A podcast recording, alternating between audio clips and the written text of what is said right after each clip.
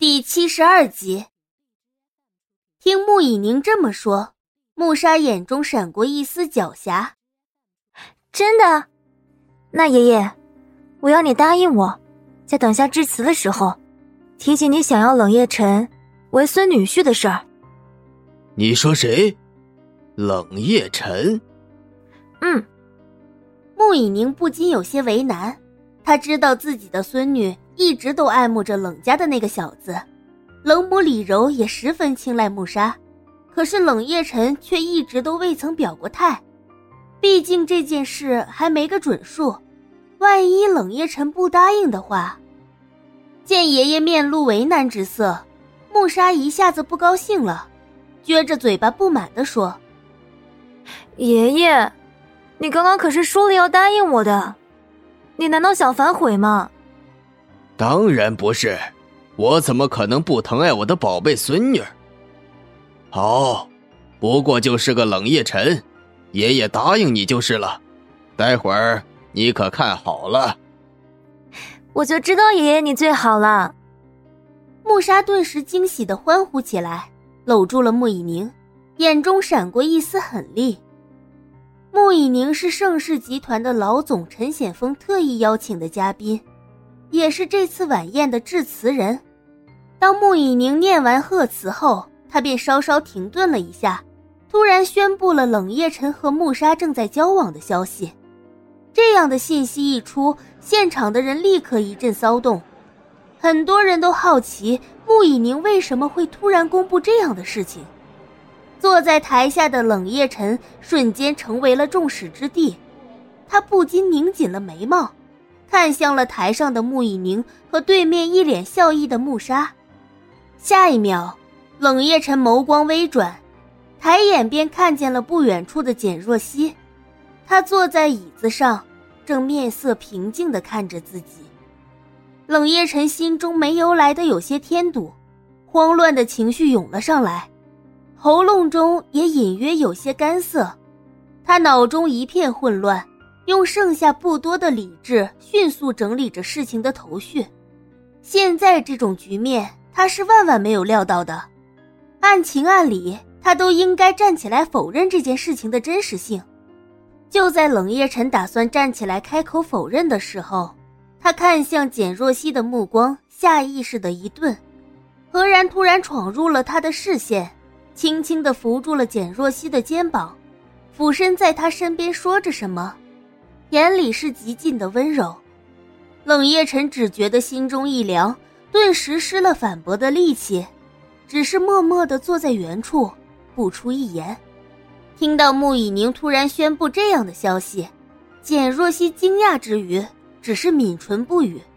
突然觉得自己很可笑，此刻他再也没有了牵挂，也不必再担心冷夜辰会不会误会什么，默默的低头收拾起包。简若曦拒绝了何然的护送，径直离开了会场。望着熟悉的身影从自己眼前离去，冷夜辰眼眸狠狠的一沉。穆以宁还在台上说着什么，冷夜辰默然不语，安坐如山，冷眼看着一旁的穆莎，笑得甜美可人，脸颊上似乎还带着似有似无的红晕，他不由扯开嘴角，冷冷笑了开来。而穆莎此刻正站着，微笑着接受来自四面八方的赞美与祝福，眸中带着不易察觉的骄傲与得意。他看见简若曦一个人默默离开的背影，心底嗤笑了一声，可面上还是温柔无瑕的笑容。敢和自己斗，到头来还不是他赢了？看看简若曦那副落寞又狼狈的样子，真是多么可笑！冷夜辰缓缓蹙起眉头，看厌了穆莎此番的样子，站起身准备离开，不想臂弯里突然挽上来一只白嫩柔软的手，他紧紧的皱着眉，声音不带一丝温度：“做什么？”穆莎看似温柔可人，挽在冷夜辰胳膊上的手可是用了很大的力度，他低低的在他耳边轻笑。你现在走了可不是什么好事，还是乖乖留下来吧。冷夜辰低垂下眸，冷冷的瞥了他一眼，眼底闪过一丝厌恶。他最讨厌的就是被别人威胁。微微勾起嘴角，冷夜晨淡笑了一声，凑到穆莎的耳边说了句什么。